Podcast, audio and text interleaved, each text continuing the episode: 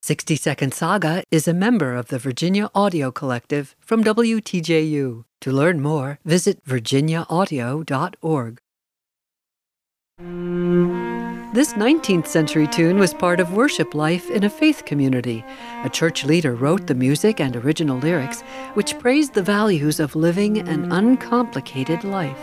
The community called it a quick dance, and it was sung and danced at a lively tempo during their worship service.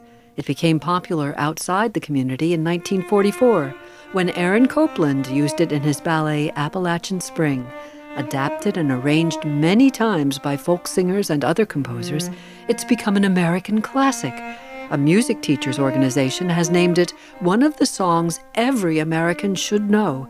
It's right up there with the national anthem and Battle Hymn of the Republic. Mm. Simple Gifts by Shaker elder Joseph Brackett. I'm Shari Barbour with a 60 second saga.